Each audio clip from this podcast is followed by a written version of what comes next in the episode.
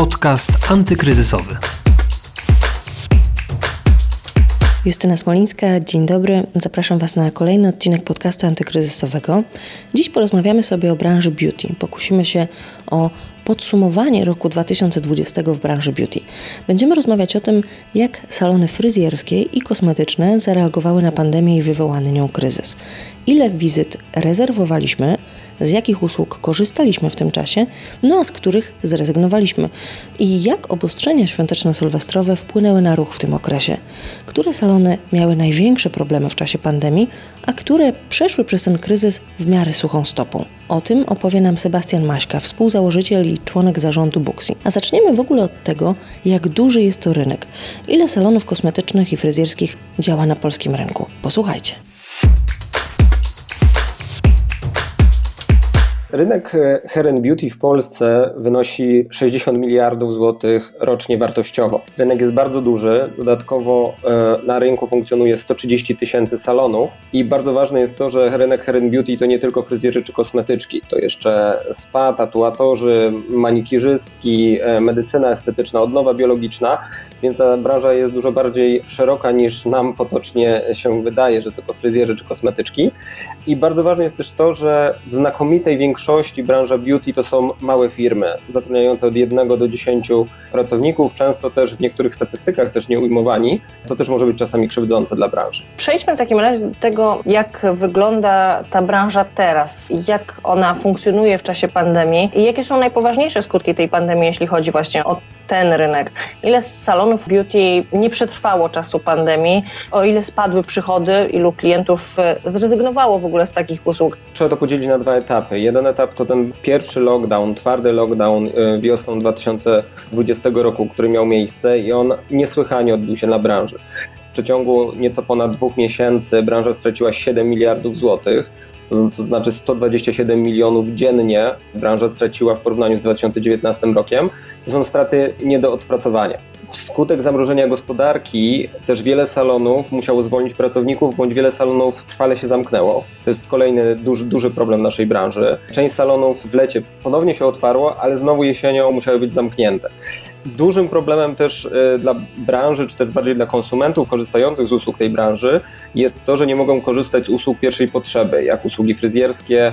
W trakcie lockdownu były prowadzone takie ankiety i konsumenci twierdzili, że w 60% twierdzili, że pierwszą usługą, z której skorzystają po wyjściu z lockdownu, po otwarciu gospodarki, będzie wizyta u fryzjera. I w tym momencie też salony mają dużo mniejsze obłożenie z kilku powodów, to już jakby przechodząc do drugiej, drugiej fali, bo dalej są obostrzenia dotyczące na przykład ilości osób na metr kwadratowy, czy chociażby to, że pracujemy zdalnie, pracujemy z domów, więc bardzo często osoby, które korzystały z usług beauty, bo musiały świetnie wyglądać, dbały o dłonie, dbały o ciało, korzystały z usług wizażu, bo miały różne spotkania. Teraz po prostu tego nie robią, bo tak jak my rozmawiamy przez wideo, to też w dużej mierze pracownicy e, korporacji, pracownicy biurowi pracują zdalnie i z tych usług po prostu nie korzystają. Mówił Pan na początku o tej pierwszej fali, do niej przejdźmy, bo w momencie, kiedy ogłoszone zostało to odmrożenie gospodarki i kiedy wiedzieliśmy, że ten pierwszy lockdown się kończy, to na usługi fryzjerskie, kosmetyczne był boom. Ilu rezerwacji dokonaliśmy w tamtym momencie, kiedy okazało się, że te właśnie salony fryzjerskie i kosmetyczne ponownie zostaną otwarte? I, i właśnie, za czym byliśmy najbardziej stęsknieni? Czy to jednak ten fryzjer, o którym wcześniej wszyscy mówili, że za nim tęsknią najbardziej? Zgadza się. Ja chyba do końca życia będę pamiętał ten dzień, to był 13 maja 2020 roku i w momencie, kiedy konferencja premiera trwała i już było po kontekście tej wypowiedzi słychać, że salony zostaną otwarte, już zauważyliśmy olbrzymi wzrost ruchu na naszych serwerach i przez cały ten dzień średnio umawialiśmy 300 rezerwacji na minutę, co łącznie w ciągu całego tego dnia spowodowało, że, że umówiliśmy ponad milion rezerwacji w ciągu jednego dnia, co było dziesięciokrotnie więcej niż standardowo. A które salony teraz mają największe problemy w czasie tej drugiej fali pandemii COVID-19, czyli wtedy, kiedy one mogą funkcjonować, ale w ramach jakichś obostrzeń dodatkowych? Czy chodzi o salony w mniejszych miejscowościach, czy w większych, czy te, które były jakoś gorzej przygotowane do tego? Kto sobie najgorzej radzi w tym czasie? Pod kilkoma kątami możemy na to, na to spojrzeć. Przede wszystkim najtrudniej mają te salony, które są powiązane z branżami, które są zupełnie zamknięte. Czyli to są na przykład salony zlokalizowane w hotelach, Są to wizażyści, którzy głównie świadczą swoje usługi na imprezy okolicznościowe, Sylwestra, na wesela. W tym momencie e, spadek w tych branżach wynosi na przykład dla wizażystów to, to jest spadek o 70-80%.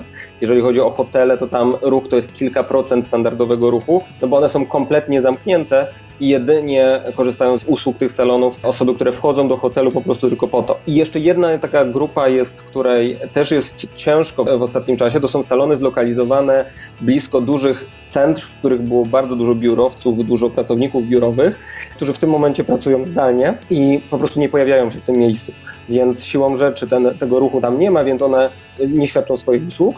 Z innej strony patrząc znowu, gorzej sobie poradziły salony, które miały problem z organizacją pracy. Nie były świadome tego, jakie mają narzędzia, jakie mają obroty, na czym najwięcej zarabiają. Czyli takie salony, które chociażby nie korzystały z oprogramowania, które my świadczymy, bo nie były w stanie na przykład sprawnie komunikować się ze swoimi klientami, nie miały pełnej, zorganizowanej bazy kontaktowej swoich klientów, nie mogły wysłać newslettera, nie mogły poinformować o tym, że sprzedają bony, karnety, więc te salony miały y, znacznie trudniej i my też na przestrzeni tych miesięcy widzimy, że w naszej branży właśnie salony się bardziej profesjonalizują, bo wiedzą, że w, mm, w sytuacji, kiedy jest dobra koniunktura, no to można funkcjonować za pomocą prostych metod zarządczych, ale w momencie, kiedy dzieje się gorzej, no to w tym momencie profesjonalne narzędzia do zarządzania biznesem bardzo pomagają.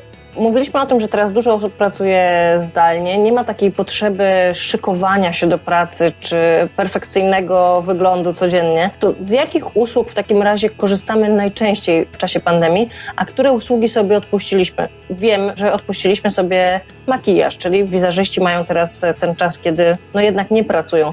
A co z pozostałymi usługami, jeśli właśnie chodzi o fryzjerów, manikiurzystki, kosmetyczki, jak to wygląda? Tym momencie najbardziej popularne są usługi związane z naszym wyglądem, naszej twarzy, naszej głowy, czyli koloryzacje i strzyżenia damskie to są najbardziej popularne usługi.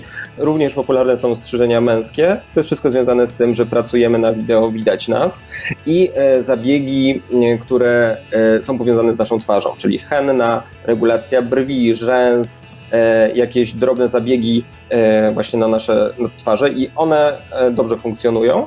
Zdecydowanie gorzej e, właśnie usługi depilacji, usługi manikir, bo one po prostu albo przestały być świadczone, albo też w kryzysie klienci na te usługi e, znaleźli alternatywne sposoby, czyli na przykład starają się zadbać o swoje dłonie w domu, czy również realizować depilację w zaciszu domowym. O ile spadły odwiedziny salonów? Bardzo dobrym przykładem jest grudzień, e, bo grudzień to był boom w salonach zawsze. W tym roku boomu nie było. To jasno musimy sobie powiedzieć. I jak porównujemy grudzień 2020 do grudnia poprzedniego roku 2019, to spadek w salonach wynosi ponad 30%.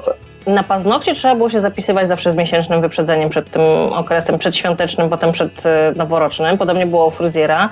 Teraz mówi Pan, że odwiedzamy te salony mniej, mniej chętnie, czy nie potrzebujemy po prostu tych usług e, tak, jak potrzebowaliśmy wcześniej. Ale co jeszcze się zmieniło? To znaczy, czy rzeczywiście zrezygnowaliśmy ze wszystkich usług w tym okresie, tym noworocznym? Jak wpłynęły te obostrzenia i kiedy ta decyzja zapadła, że nie będzie można się przemieszczać w Sylwestra, to czy to też miało jakiś gwałtowny wpływ i zauważyliście taki właśnie moment, kiedy te rezerwacje spadły? Przede wszystkim jakby mniejszy ruch w salonach już zdecydowanie wcześniej widzieliśmy, prawda? Czyli normalnie było tak, jak pani wspomniała, że trzeba było umawiać się z miesięcznym wyprzedzeniem, żeby zarezerwować sobie termin przed świętami. Czyli takie rezerwacje były dokonywane w listopadzie czy w grudniu i więc my już w tym roku widzieliśmy, że właśnie te e, rezerwacje z bardzo dużym wyprzedzeniem są realizowane w mniejszym stopniu. Widzieliśmy wzrost, bo po listopadowym lockdownie, czyli bo to był taki szczyt e, z naszej perspektywy znowu epidemii, szczyt fali jesiennej, My widzieliśmy odbicie e, w grudniu, bo listopad był zdecydowanie gorszym miesiącem.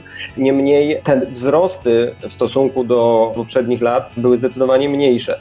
I na przykład, jeżeli popatrzymy na mężczyzn, to wzrost ilości wizyt grudzień do listopada w 2020 roku to jest około 9%. W przypadku innych usług jest to zdecydowanie więcej, ale rozkład się zmienił, czyli usługi fryzjerskie, usługi koloryzacji, one były popularne. Również dłonie, tych usług manikiru też było więcej w tym momencie. Niemniej jednak jest to kilkadziesiąt procent mniej niż wcześniej. Jeżeli chodzi o też o zwyczaje zakupowe, to też e, w okresie świątecznym bardzo często Polacy wyjeżdżali za granicę, dbali o całe swoje ciało, bo jechali w jakieś ciepłe, e, ciepłe rejony. W tym momencie w ogóle to nie występowało. Co jeszcze się zmieniło dla klientów, którzy odwiedzają salony? Czy poza tym, że okej, zrezygnowaliśmy z części usług, nie są one nam pewnie tak potrzebne, ale czy macie jakiś feedback od klientów, e, którzy korzystają z waszej platformy rezerwacyjnej, że na przykład im coś przeszkadza teraz w tych salonach i dlatego nie korzystają, że na przykład te obostrzenia jakoś wpływają negatywnie na chęć skorzystania z usług fryzjerskich czy kosmetycznych? Co się zmieniło dla takiego zwykłego klienta, który do tej pory chętnie odwiedzał salony? Część salonów jest y, niedostępnych. One są wykluczone, są zamknięte, więc część konsumentów musiało zmienić usługodawcę i to wszystko wynika z ograniczeń, które mamy. Druga kwestia to kwestia bezpieczeństwa. Ogólnie z badań, które przeprowadziliśmy, wynika, że Dwie trzecie ankietowanych uważa, że salony przestrzegają rygorów bezpieczeństwa. To jest branża, która bardzo jest świadoma ryzyka i też fryzjerzy czy kosmetyczki na kursach, szkoleniach, na studiach są szkoleni w zakresie ochrony swoich klientów, dezynfekcji i higieny związanej z wykonywaniem zabiegów, więc one się stosują i tutaj też konsumenci to odczuwają. Czy tak jak mówiłem, 66% ankietowanych uważa, że salony po, m, mm, przestrzegają zasad bezpieczeństwa związanych z epidemią koronawirusa. Na pewno wzrosły ceny. Wzrost nie jest duży, bo wynosi nieco ponad 5% i jest głównie spowodowany kosztami związanymi właśnie z obsługą sanitarną, prowadzenia e, gabinetów. Właściciele salonów nie dość, że mają mniej klientów, to jeszcze muszą ponosić dodatkowe koszty, więc nieco się to odbija w cenach. I z naszej perspektywy też jako firmy świadczącej usługi informatyczne, czyli system do rezerwacji usług, też widzimy bardzo pozytywną zmianę, a myślę, że to nie tylko dla nas pozytywna zmiana, to to, że Polacy przekonali się do rezerwacji online.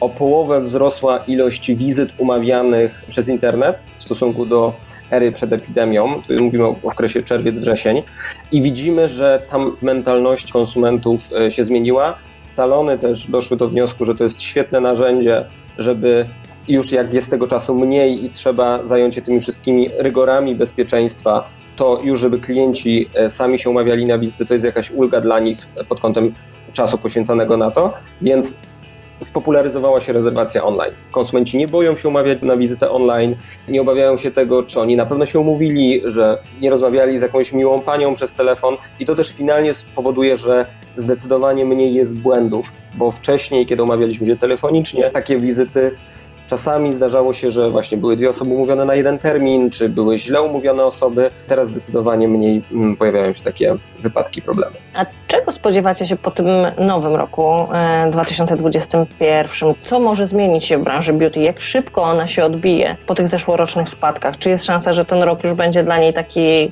normalny? Wszystko będzie zależało od obostrzeń, które będą panowały, bo tutaj widzimy, że jeżeli obostrzenia się pojawiają, to nasza branża bardzo na tym cierpi i widzimy to natychmiast.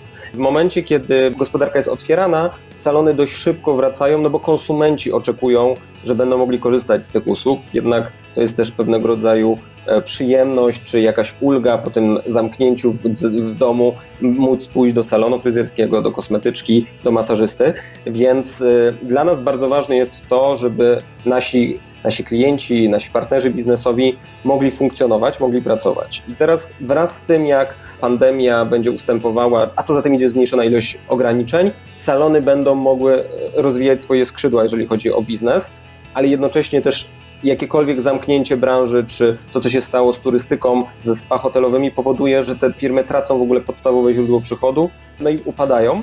Więc oczywiście szczepionka i liczymy na to, że bardzo szybko wyszczepimy społeczeństwo i uzyskamy tą zbiorową czy, czy stadną e, odporność. I wydaje nam się, że to jest coś, co nas jedynie może uratować. No, a tymczasem musimy jakby ratować się chociażby sprzedażą kosmetyków czy doradztwem. Zdalnie też y, salony świadczą usługi, dojeżdżają czasami do klientów, no bo nie mogą prowadzić swoich salonów. Ale myśli Pan, że ten rok 2021 to już będzie jakieś odbicie, czy dość optymistycznie zakłada Pan kwestie szczepionkowe i to, że rzeczywiście nabierzemy stadnej odporności i że wszyscy będziemy chcieli się zaszczepić? Myślę, że 2021 no będzie bardzo trudnym rokiem, bo żebyśmy wyszczepili paręnaście milionów chociażby Polaków, czy, czy z perspektywy Booksy operujemy jeszcze w Stanach Zjednoczonych, Wielkiej Brytanii, w, tam, w tym momencie osiągamy szczyty zachorowań, e, rekordy, więc to będzie trwało jeszcze długimi miesiącami, jak nie latami. Więc my będziemy bardzo musieli wszyscy pomóc tym małym przedsiębiorcom, aby przetrwali ten trudny czas. Więc ja mówię o szczepionkach, no bo tutaj to jest chyba jedyny sposób na to, jak możemy wrócić do normalności, ale z drugiej strony oczywiście kalkulujemy to, że to będzie wymagało masę czasu. Więc ja myślę, że ten rok będzie bardzo trudny, ale jeżeli już tylko osiągniemy odporność, no to w tym momencie nasza branża stosunkowo szybko powinna się odbudowywać. Dziękuję bardzo za rozmowę. Naszym gościem był Sebastian Maśka, współzałożyciel i członek zarządu Buxi. Dziękuję bardzo. W dzisiejszym podcaście to już wszystko. Zapraszam Was do wysłuchania kolejnych rozmów na stronie pb.pl ukośnik antykryzysowy, no i w Waszych aplikacjach podcastowych. Do usłyszenia w kolejnym odcinku. Justyna Smolińska. Podcast antykryzysowy.